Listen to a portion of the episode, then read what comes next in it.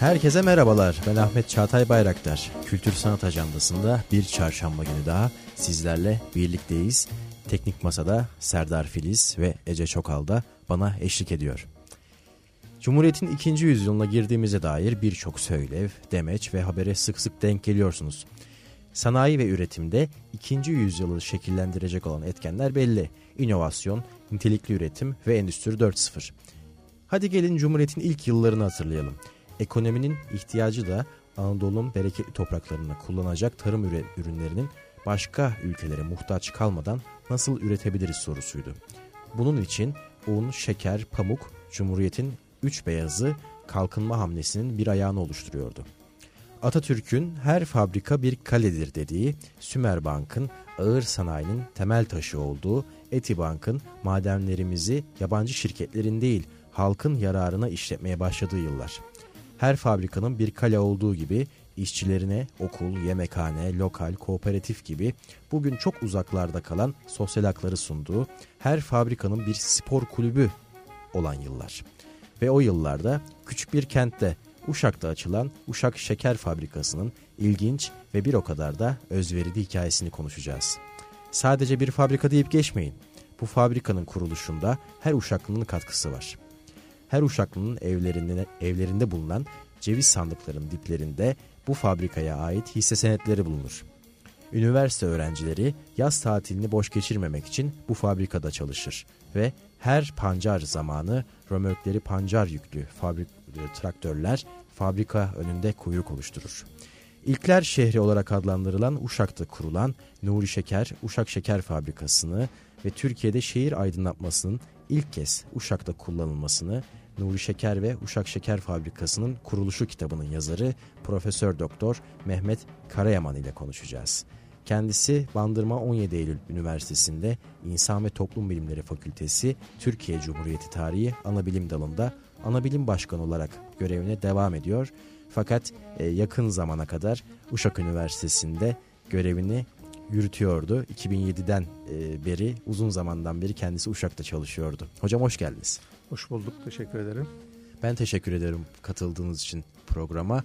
Ee, şimdi bu kitap bu kitabın yayınlanması üzerinden de bayağı zaman geçti halbuki. Ama tekrar tekrar okunması gereken ve üzerine düşünülmesi gereken birçok anekdot içeriyor. Hem fabrikanın kurulması hem de sizin bu çalışmanız. Ee, öncelikle şeker, hep şeker şeker diyoruz ama niçin önemliydi şeker? Hem Osmanlı'nın son yıllarını hem Cumhuriyet'in ilk yıllarından nasıl ele alabiliriz? Evet tabii şeker bugün çok rahat ulaştığımız hatta diyetisyenin uzak durun dediği evet. ürünlerden biri. Bugünkü nesil için bu hani bir kurşun kalem veya bir şeker, e, bir e, e, kumaş çok bir şey ifade etmeyebilir ama Cumhuriyet'in ilk yıllarında bunu üretemediğimizi düşünürsek önemli bir sanayi ürünü. Tabii şeker biliniyor. Yani şeker milattan önce 400'lerde 400. yüzyılda Hindistan'da ilk kez şeker kamışından elde edilmiş. Sonra e, Araplar bunu geliştiriyorlar. Sukkar, şukkar kelimesi aslında Arapçadır.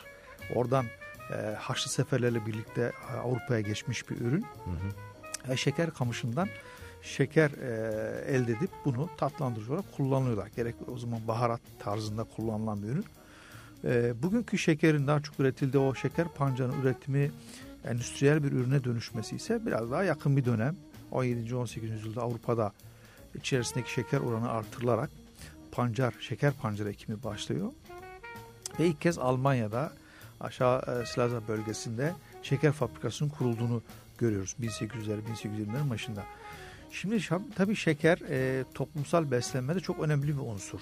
Ve siz bunu üretemediğiniz zaman yüksek miktarda ithal etmek durumunda kalıyorsunuz.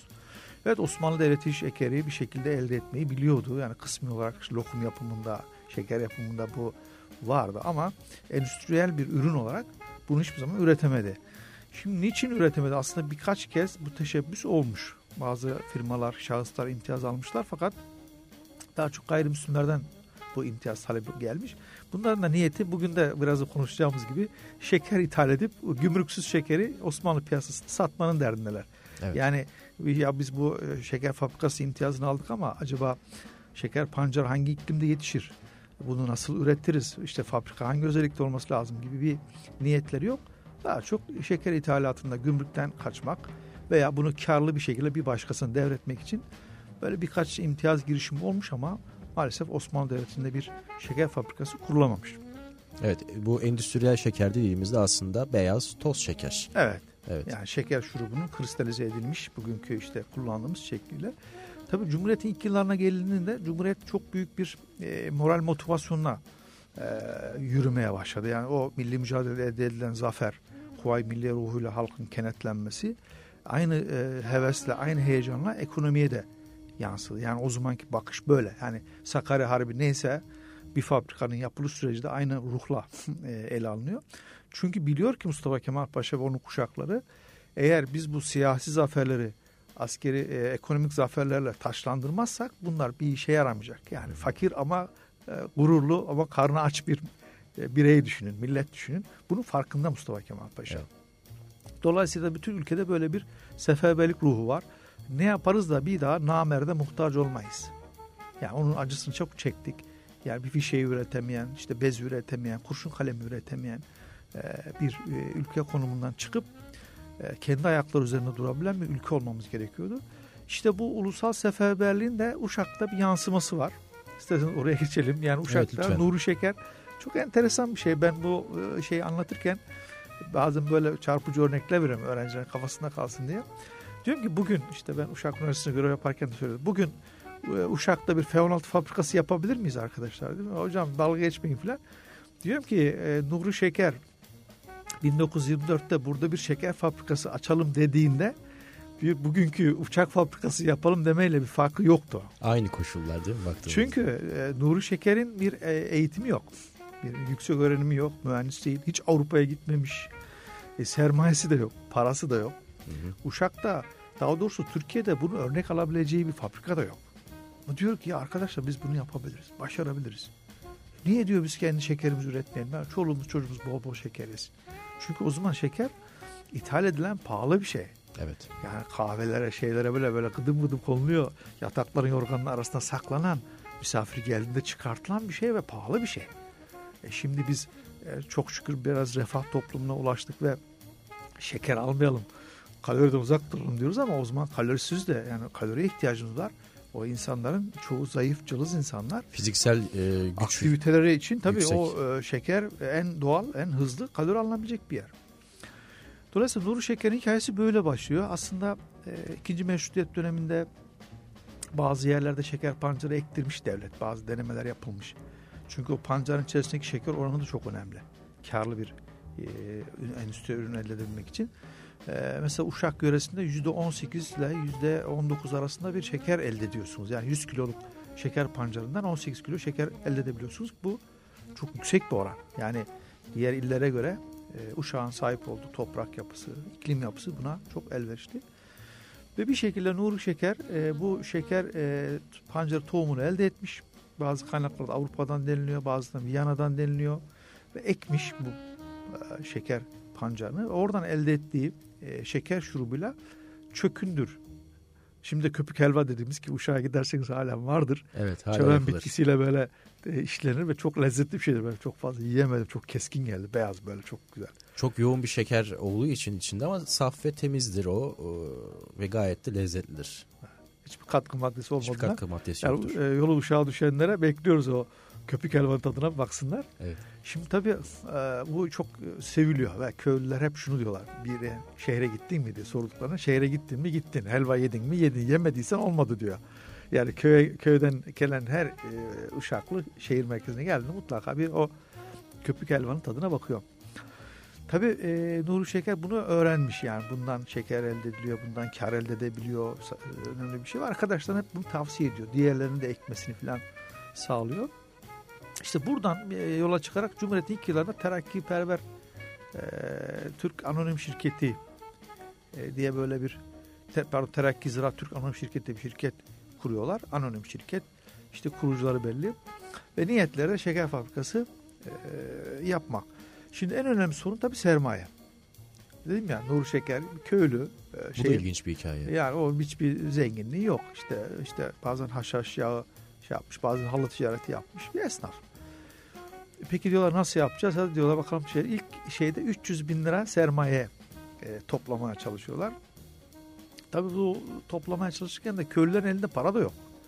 Ya köylere gidiyorlar diyorlar köylü ya tamam biz sizden hisse senedi alalım ama bizim paramız yok. Onun yerine diyorlar biz size buğday verelim, tavuk verelim, yumurta verelim. Takas usulü. Evet orada bu tavuk yumurta hikayesi vardır. tamam diyor şirket sahipler. Yani köylüden kiminden tavuk almışlar, kiminden buğday almışlar, kiminden yumurta almışlar. Bunu nakite dönüştürüp 2 liralık hisse senedi satmaya ve bu şekilde sermaye artırmaya çalışıyor. Ama müteşebbis bir kişi Nur Şeker.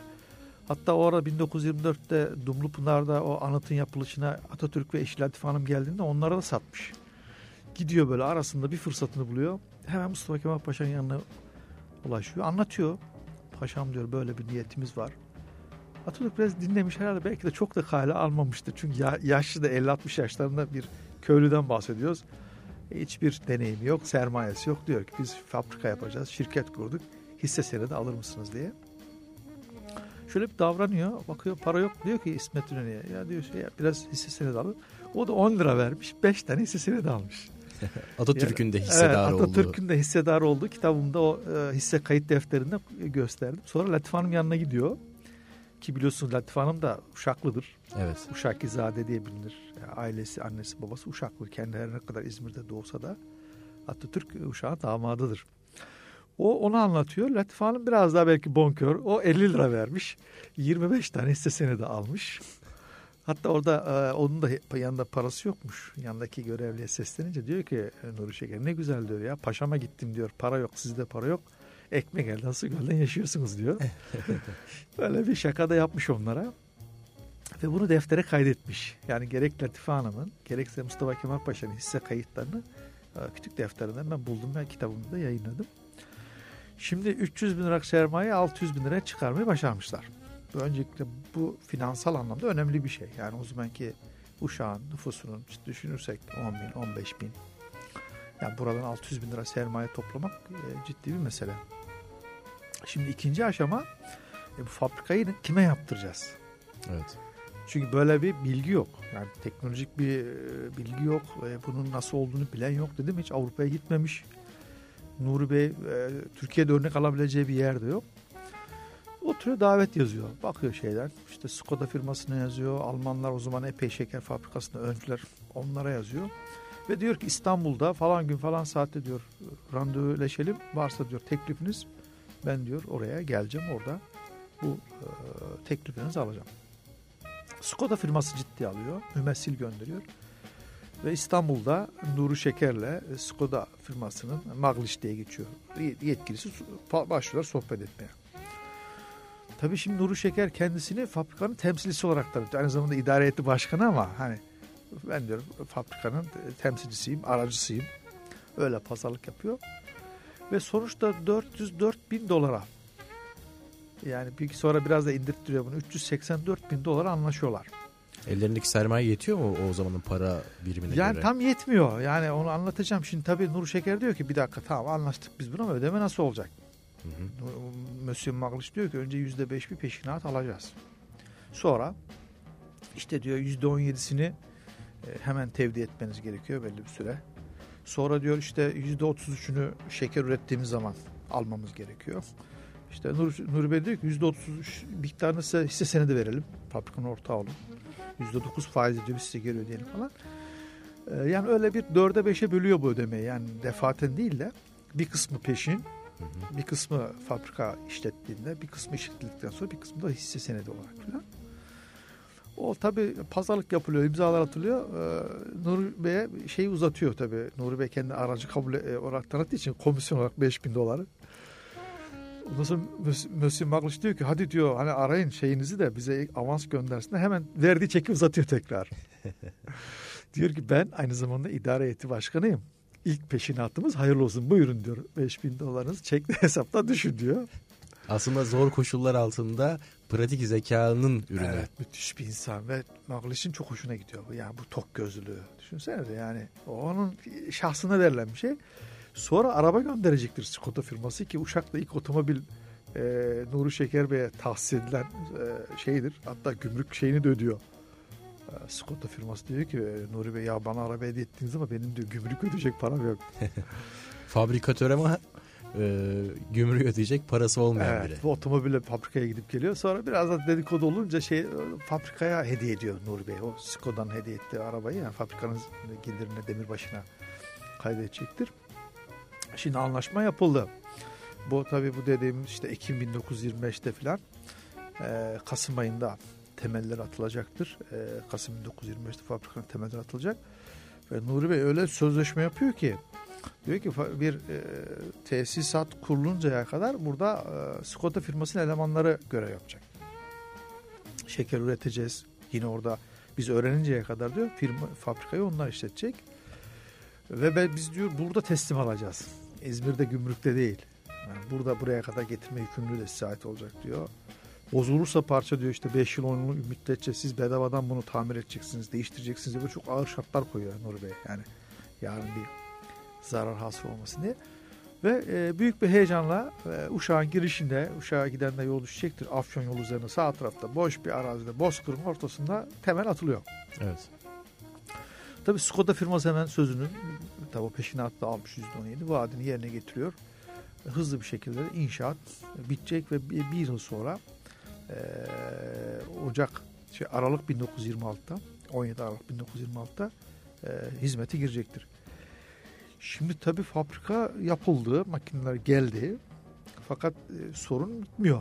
Çünkü en önemli sorun e, şeker pancarı lazım. Evet, ham madde. Ham madde lazım. Çünkü bu fabrika günde 500 ton e, şeker pancarı işleyebilecek bir kapasiteye sahip. O zaman yüksek bir kapasite. Hı hı. Böyle hesaplanmış. Biliyorsunuz şu anda 3 ay falan çalışır fabrikalar. Çünkü sonbaharda bu pancarlar sökülür, fabrikaya getirilir, orada depolanır. İşte Aralık, Ocak gibi de fabrika bunu işler, tatile girer. Yani bir fabrikanın çalışacağı 3 ay, 4 aydır. Sonra çürür çünkü o şeyler, pancarlar. Depolama imkanı olmadığı Depolama için. imkanı yok. Ee, dolayısıyla soğuk hava deposuna da koyamayacağınıza göre tonlarca pancarı kısa sürede yüksek miktarda pancar işlerse fabrika karlı bir hale gelecektir. Birinci sorun oradan başlıyor. Çünkü köylüler pancar ekmekten biraz çekiniyorlar. Niçin? Bilmi, bilmiyorlar nasıl bir ürün. Nasıl ekilir? İşte ne zaman ekilir? Ne kadar su verilir? Ne kadar çapa yapılır? Bir de zirai mücadele lazım. Bunun börtüsü var, böceği var, e, sökümü var, nakledilmesi falan var. Bir de o zaman şöyle bir dedikodu çıkıyor. Ya diyorlar siz bu pancar ekerseniz tarlalarınıza yarın devlet bunlara el koyar. İlginç bir dedikoduymuş. Çünkü Nuri Bey'i çekemeyenler de var. Ha, rekabet Rakip, de var. Tabii, rakipleri de var. Özellikle böyle bir dedikodu çıkartılıyor. Aslında şeker pancarı e, normal tarımın yapılamadığı yani arpa ekilen böyle kıraç yerlerde ekilen bir şey. Yani normal verimli bir toprağa e, ekmeniz gerekmiyor. Daha daha geniş bir şeyde daha verimsiz topraklarda aslında ürün elde edilen bir şey. Ama Nuri Bey bunu tek tek köylere anlatmaya çalışıyor. Arkadaşlar diyor bakın bu böyle bir bitkidir. Devlet sizden niye toprağınızı alsın? Bak çok karlı bir iştir. Ee, bu e, ektiğiniz zaman pancar e, aynı zamanda bunun e, otunu, küspesini hayvanlarınıza yedireceksiniz. Ondan sonra bu aynı zamanda doğayla da barışık bir şey. Bir e, pancar tarlası, bir dönüm pancar tarlası. E, üç dönüm ormanı ürettiği oksijenden daha fazla oksijen üreten bir yer. Yani böyle anlatıyor bunları. Hı hı. O zaman mipser daha yeni biliniyor. E, e, o aletleri kullanmıyor biliniyor köyler. Dolayısıyla ilk birkaç sene pancar bulamıyor. Fabrika işleyecek. Dolayısıyla zarar etmeye başlıyor. İkinci sorun e, su sorunu. Şimdi bu e, fabrikalarda büyük pancarlar geldiği zaman bunlar tozlu, topraklı, çamurlu olur. Yıkanarak. Yüksek yıkanarak. havuzlarda bunlar e, bekletilir, e, sirküle edilir. O dışındaki şeyler e, çamurlardan arındırılır. Sonra e, bıçaklar alınır, kabuğu soyulur. Sonra ince ince kesilir. Sonra işte büyük silolarda e, salamuraya diyelim bekletilir. O şeker şurubu, şurup olursun diye. Sonra sıkılır. Elde edilen o şurupta yüksek şeylerde ısıtılarak kristalize edilir. İşte bazen e, kireçle bazen işte eskiden kemik suyu kullanılmış bazen öyle derlerdi. Öyle mi? Şekerin içinde ölülerin kemik şeyi var falan diye. Onlarla kristalize edilir ve satılır. Şimdi çok yüksek miktarda suya ihtiyaç var. Şimdi Nuri Bey şaşkın tabii. Hiç böyle bir bilgisi yok ya. Ya bana diyor su su dediklerinde hani birkaç ton su sandım diyor. Sürekli su gelecek. Pancarlar suyun içinde yüzecek. Su gidecek yeni su gelecek. Bunun için artezyenler kazılması gerekiyor ki işte o zamanın parası 110 bin liraya falan. Bunlar da epey bir masraf oluyor. E sonra zirai mücadele bir bilmiyorlar. Pancara ekiyor birkaç sene böcekler yemeye başlıyor. Hı hı. O da ayrı bir sorun olmaya başlıyor. Dolayısıyla e, ilk birkaç sene Nuri Şeker çok zorlanıyor. Yani fabrika yapmakla iş bitmeyecektir. İşte işçilik bilgisi, e, ham madde girdisi, bir de bunun pazarlanması. Belki oraya da ayrıca gireriz. Özel sohbetimizde bahsettik. Bu arada birileri de Türkiye'den e, Türkiye'de şeker ithal eden ve bu işi tekelinde bulunduran insanlar var. Hayri İpar mesela. Şeker evet. kralıdır. Evet bundan da hani sadece şimdi e, şimdiye kadarki sohbetimizde Uşak'taki Nuri Şeker'in vermiş olduğu mücadeleyi konuştuk. Bir yandan genel anlamda e, Türkiye'de ekonomiyi e, elinde bulunduran kimi insanların Nuri Şeker'in kat be kat sermaye bakımından üstün olan kişilerin e, hesapları söz konusu ve bu, bu da aslında tam bir e, filmlere konu olacak bir e, durum, bir rekabet aslında. E, o tekellerden bahsettiniz şeker konusundaki. Evet. Şimdi tabii bu arada 1926 e, yılında Uşak Şeker Fabrikası devreye girinceye kadar e, şeker ithal eden. Birileri bu ithalatı yapıyor. Hayri İpar ve Şakir Kesebir şeker kralı diye bilinir. Bunlar milletvekilliği de var, e, siyasi bağlantılar da var. Şimdi bakıyorlar ki ya Nur Şeker diye bir köylü çıkmış şeker üretecek. Tabii bu e, bu arada şeker e, inhisarı yasası çıkıyor. Sanayi teşvik kanunu çıkıyor. Yani o kanunda da bu şeker endüstrisini korumaya yönelik adımlar var. Hı hı. Mesela belli mıntıkalarda e, o şeker fabrikasının şeker satma hakkı var. Mesela diyor ki Ege bölgesi Uşak Şeker Fabrikası'nın mıntıkası. Orada o fabrikanın şekeri satılacak. bu demek ki şu ithal edenlerin rantı gidecek. Hı. Piyasa ellerinden gidecek. Hemen apar topar e, Alpullu'yu devreye sokacaklardır. Alpullu Şeker Fabrikası kuruluşu da enteresandır. Ki %40-45 İş Bankası hissesidir. Devlet desteğini alır. Oysa Uşak Şeker Fabrikası'nda 1 lira devlet parası yoktur. Ben o özelleştirmesi gündeme geldiğinde de demiştim burada. Ya bu fabrikayı Uşaklılar kurdu. Hı hı. Burada devletin 1 lirası yok. Ki devlet kamulaştırmış sonra ama hani devletin burada bir yatırım yok. O zaman bu fabrika tekrar Uşak'a rücu etmesi gerekir. Çünkü burayı Uşaklılar kurmuş. Alpulu ama yüzde 45 İş Bankası zaten devletin teşebbüsü var. Evet. Ortaklar arasında Recep Peker de var. O zaman önemli, önemli siyasi figürler. CHP'nin genel sekreteri falan. Dolayısıyla aynı anda orada bir hemen oluşum var. Apar topar. Bunlar Almanlara anlaşacaktır. Alpul Almanlar yaptı orayı. E, Uşak'takini Skoda firması yaptı. Çekler yaptı. Ve e, şeyden bir, bir ay öncesi 20 gün önce 26 Kasım'da 1926 o Edirne'nin kurtuluş e, şeyinde Alpullu devreye sokulacaktır. İşte hep konuşuruz Uşak mı üretti ilk şekeri Alpullu mu üretti diye. Aslında deneme üretimler Uşak'ta daha erken başlamıştır. Ama resmi açılışı da 17 Aralık 1926'da işte Uşak 26 Kasım 1926 Alpulu'dur. Alpulu 20 gün daha erken açılmıştır. Ya böyle bir şey de var. Başa baş bir ya rekabet. Durdunuz durdunuz şimdi mi aklınıza geldi diyorsunuz. Aynı yıl iki fabrika, iki ayrı sermaye grubu, iki ayrı ülkenin inşa ettiği. Ve sonra da sık sık, sık karşı karşıya gelecektir Öyle şeylerle. Mi? Çünkü e, şey diyor ki Hayri İpar Şakir Kesebir bizim verdiğimiz fiyattan sat sende. Yani fiyatı düşürme. Hı hı. Yani çünkü bu iki fabrika henüz Türkiye'nin şeker ihtiyacının yüzde onunu falan karşılıyor. Yani hala da ithal ediyor büyük oranda ama piyasayı sürükledebilecek bir durumda.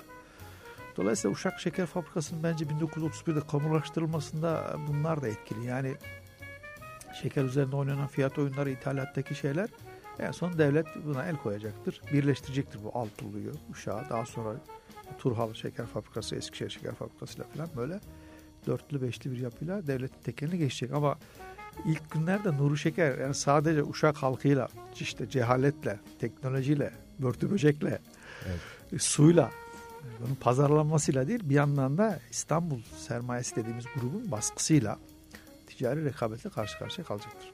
İlginç bir e, durum aslında tam da e, hani ülkemizdeki e, girişimcilere hep örnek verilir. İşte Vecihi Hürkuşlar evet. e, bu gibi üstün insanlar e, örnek verilirken aslında Nuri Şeker'in de bu mücadelesi cidden e, size anlatınca sanki bir film sahnesinden e, kareler geçiyormuşçasına hissediyor insan. E, sonrasında tabii e, Nuri Şeker'in bu insanları yani köylüleri şeker e, pancarı ekmeğe ikna etme süreci, o eğitim süreci nasıl oluyor? İnsanlar nasıl alışıyor artık o şeker pancarı üretimine? Bunda devletin bir katkısı oluyor mu? Veya devletin e, ilgili birimleri onları teşvik ediyorlar mı yoksa yine Uşak halkının bir girişimi mi söz konusu bunda? Şimdi Nuri, Nuri Bey biliyor ki önce halkın içindeki kanaat önderlerini ikna etmesi lazım. Değil mi? Onun ağası var, beyi var. Mesela Hacı Ali, e, Mehmet Bey'in kardeşi Ali Bey var. O diyor ki ya böyle böyle diyorsun gelin ekin bakalım şu ipleri bir görelim. Eğer dediğiniz gibi e, tohumlar çıkmazsa diyor buradan sağ çıkmazsınız. Yani böyle fabrika bir yandan e, yeni aletler ithal ederek e, teşvik ediyor. Bir yandan tohum desteği veriyor. Bir yandan avans veriyor. Mesela daha sonra Nuri Bey'in başına bela olacaktır bu avans. Hani dedik ya hiçbir hizmet karşılıksız kalmaz. Ya o ilk başlarda halkın o şeyini kırmak için fabrika eline geleni yapıyor. Bir yandan işte böcek uzmanlarını getirtiyor, ilaç dağıtıyor. E, ondan sonra e, işte makine veriyor, avans veriyor. Sonra köylü fark ediyor ki mesela 100 kilo pancar verdiği zaman 40 kilo da küspe veriyor hı hı. fabrika. Düşünsenize bedava hayvan yemi. Bugün biz etin kilosunu 380 liradan alıyoruz. Ya diyor ki fabrika bedava diyor hayvan yemi. Yani evet. hiçbir şey yok. 100, 100 kilo eğer e, pancar vermişseniz 40 kilo diyor git küspeni al götür hayvanına ver. Düşünsenize hayvancı ne kadar destekleyen bir şey. Evet. Dolayısıyla bu şeyden sadece köylüler kazanmıyor. Bu taş ocakları, kireç ocakları, orada şekerin damıtılmasında kullanılan kirecin elde edilmesi de bir sektör oluyor. Bunlar nakledilmesi, nakliye işi. Gerek köyle, köyden fabrikaya pancarın getirilmesi, gerek pancar, şekerin diğer illere taşınması bir nakliye sektörünü geliştiriyor. Yine bu şeker pancarı öyle bir şey ki buradan elde edilen e, ispirto, alkol ham maddesi, ispirto şeyi kuruyor orada. O melas dediğimiz o madde de bir yan geri ve aranan bir şey o zaman da Türkiye'de yok böyle evet. bir şey. Yani pancarın her şeyi e, getiri, her şeyi kazanç. Dolayısıyla pancarı çapalayan köylü kazanıyor. Kıraç toprakta buğday ekemediği, başka bir şey yapamadığı yere ekim yapan köylü kazanıyor. E işte ondan bunu nakleden e, nakleciler kazanıyor. Taş ocaklar kazanıyor.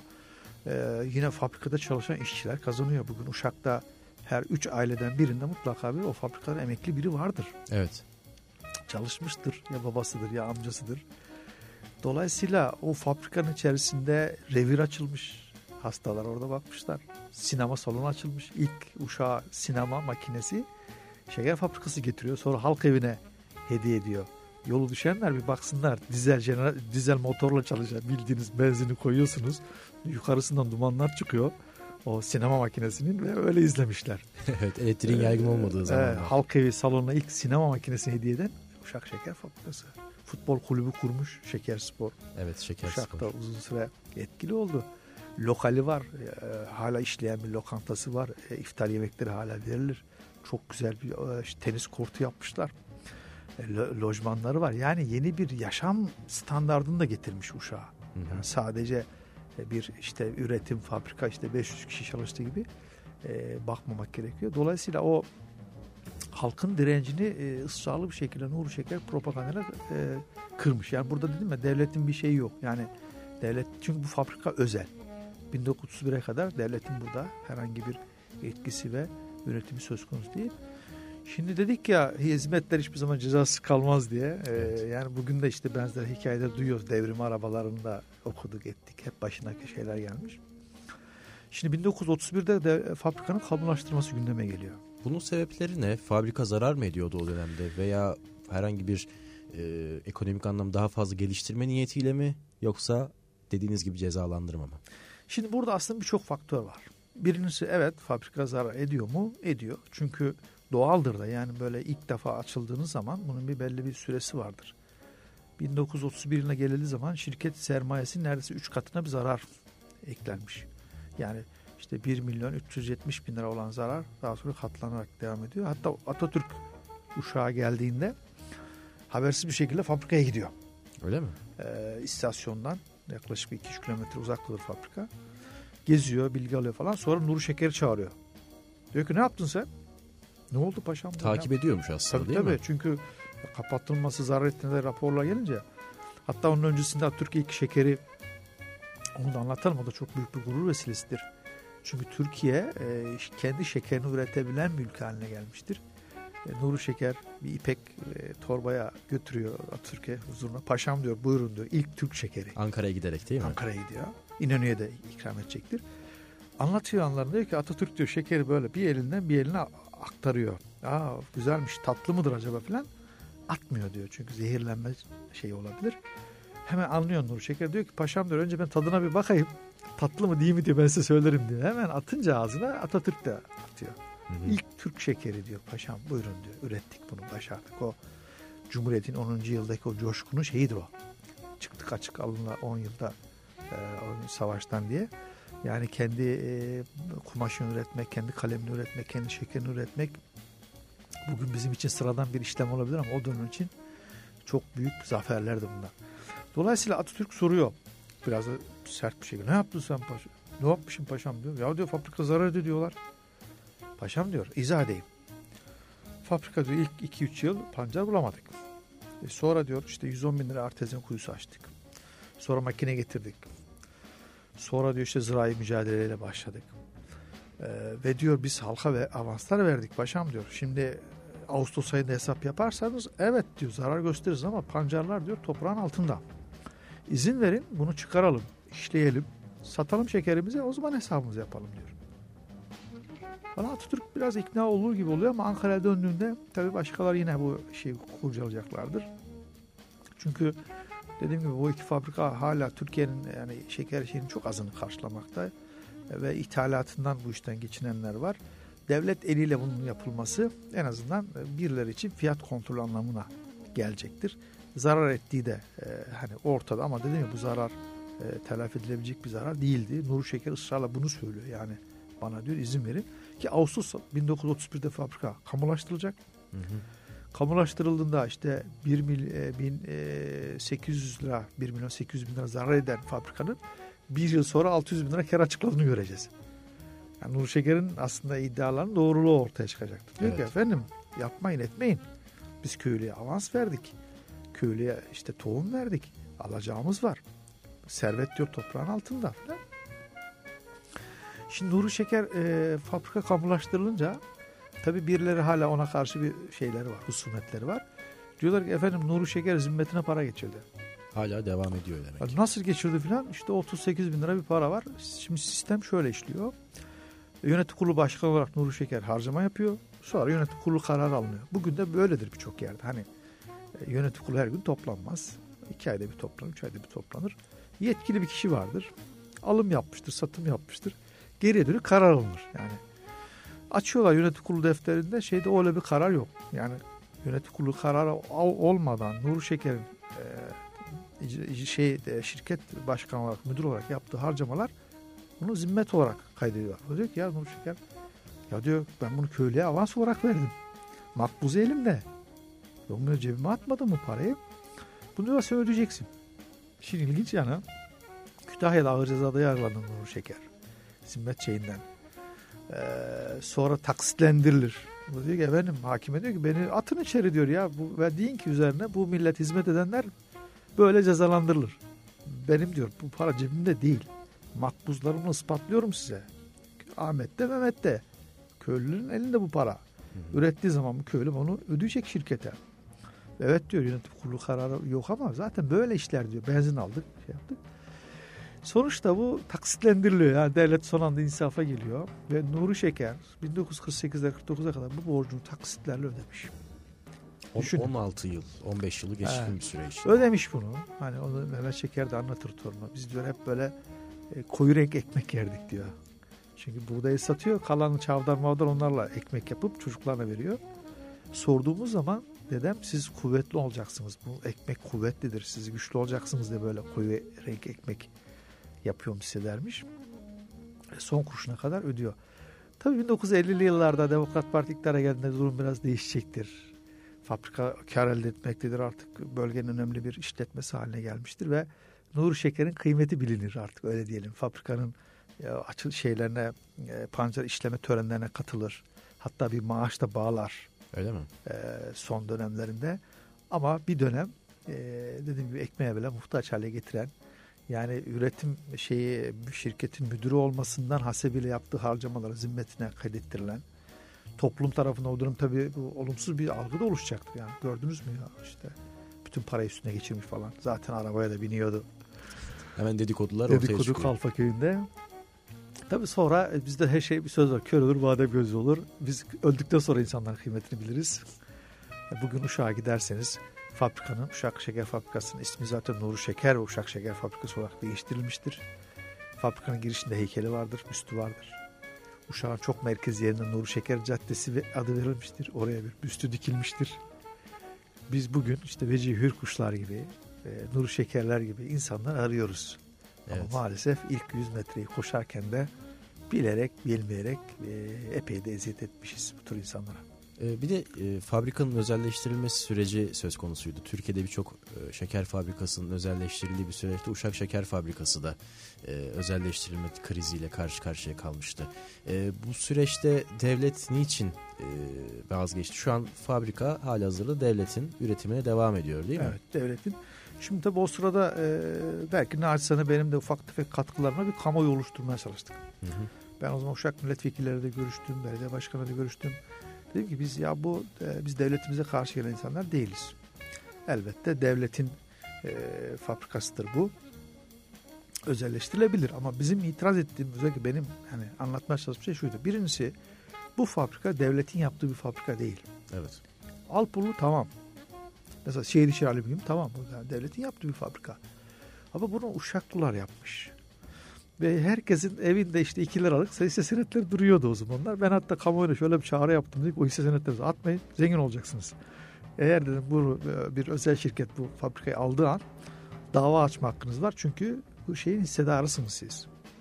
Ya 31'de bu kamulaştırma gündeme geldiğinde devlet anons ediyor, duyuru yapıyor. Hisse sahipleri gelsinler yarısını vereceğiz diye.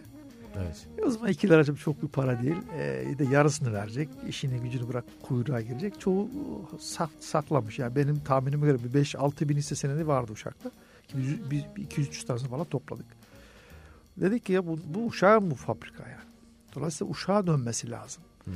Evet özelleşsin ama bu Uşak'taki bir ticaret odasına verilsin. Uşaklı bir konsorsiyuma verilsin. Ya da orası sanayi e, müzesi olabilir. Çünkü fabrikanın 5000 dönüm arazisi var Çağatay Bey. Evet. Yani o, o biçilen bedel o sırf arazinin bile onda biri. Yani herkes oradaki 300-500 dönümlük bir arazi görüyor. Oysa fabrikanın işte Ilgın'da, ne bileyim Banaz'da, Kütahya'da, Altıntaş'ta e, arazileri var, depoları Pancar var. üretim için. Tabii 5000 dönüm tapulu arazisi var. Ya o zaman biçilen rakam atıyorum şu an aklımda değil ama 3,5 milyon liranın zaten onu 10 katı yapıyor araziler. Evet şey ana yol üzerinde bir yer. Birincisi bunu gündeme getirdim ben. Evet satılsın satılacaksa bu uşağa dönsün. Biliyorsunuz Karabük şeyini devlet bir sembolik bir rakama verdi sendikaya. Hı hı. Çünkü sonuçta bu da ülkenin bir yatırım unsuru. İkincisi alan firma burada üretim şartı getirirsin. Çünkü özelleştirme sonucu kimi fabrikalar e, demonte edildi yani söküldü ve sadece arazisi kullanıldı. Tabii yani bizim kaygımız oydu. Yani hatta o zaman beni unutmuyorum bir milletvekili hocam dedi işte burada 500 işçi çalışıyormuş onlara başka yere istihdam sağlayacağız. Ya dedim vekilim 500 işçi az mı? Yani çarpın 5 ile 2500 kişi ekmek yiyor. Evet. Biz dedim 2500 kişiye daha nasıl ekmek götürürüz mücadelesini vereceğiz. Yani 50-500 kişi 550 nasıl yaparız diyemeyeceğiz. Bu 550'yi de mi yok edeceğiz dedim. Yani bu mesele burada sadece insanlara birer milyon tazminat verip de evine de gönderebilirsiniz. Hı hı. Ama orada üretir vaziyette bir tesisi kapatıyorsunuz dedim. Sadece orada çalışan işçi olarak bakmayın. Bu e, şekeri satan esnaf var. Bayilik almış. Nakliyesini yapan insanlar var. Geçinen bir sürü insan Tabii var. Tabii canım evet. buraya şeker pancarı getiren köylü var. Fabrika kapanınca köylü de pancar ekmeyecek. Evet. Küspe alamayacak. Çapa yapamayacak nakliyeci kazanamayacak dedim. Siz bir baktınız ben o zaman 40 bin kişi ekmek yiyor. Sayın vekilim dedim ya yapmayın hocam o kadar geniş falan. Biraz da bilgisizlikten böyle anlatmaya çalıştık. Dedik ki yani burası özelleşecekse e, bu uşağa dönmesi lazım. Epey bir kamuoyu oluşturduk. Biraz da bizim şansımıza fabrikanın küçük olması avantaj oldu. Çünkü teknolojik yatırım yapılmamış maalesef. İlk yıllarda kesme şeker ünitesi de varmış ama sonra sökülüp Erzurum'a götürülmüş. Yani e, 50 senelik teknolojiyle e, yürütülüyor ve Uşak Şeker Fabrikası'nın ürettiği diyelim 100 günde ürettiği şekeri bugün Konya'daki fabrika 15 günde üretiyor. Dolayısıyla dediler ki tamam blok satıştan çıkaralım. Çıkardılar. Yani şu an e, Uşak Şeker Fabrikası hala devletin kontrolünde hala organik şeker üretir. ben buradan bütün dinleyenlere sesleniyorum. Israrla e, gittiğiniz zaman bir bayiden, bir dükkandan, bakkaldan bir e, uşak şekeri alın. Bir çay kaşığıyla tadına bakın. Nasıl koktuğunu, pancar kokusunu hissedeceksiniz. Bir şekerin de tadını unuttuk biz. Evet bu sayede aslında bu evet. gibi e, uşak şeker fabrikası gibi e, hala devam eden nadir de olsa üretim tesisleri sayesinde e, gerçek e, hayatımıza şeker, lezzet katan yerlerden birisi. Özellikle Uşaklılar için. Çok teşekkür ederim hocam katıldığınız ben teşekkür için. Teşekkür ederim. Evet, e, sayın dinleyenler Uşak Şeker Fabrikası'nı konuştuk. E, Profesör Doktor Mehmet Karayaman ile e, kendisi e, Nuri Şeker ve Uşak Şeker Fabrikası'nın kuruluşu kitabını yazmıştı. E, sizler de edinebilirsiniz bu kitabı. Ben Ahmet Çağatay Bayraktar. Kültür Sanat Ajandası'nda haftaya sizlerle tekrar buluşmak dileğiyle. Teknik Masa'da Serdar Filiz ve Ece Çokal da bana eşlik etti. Hoşçakalın.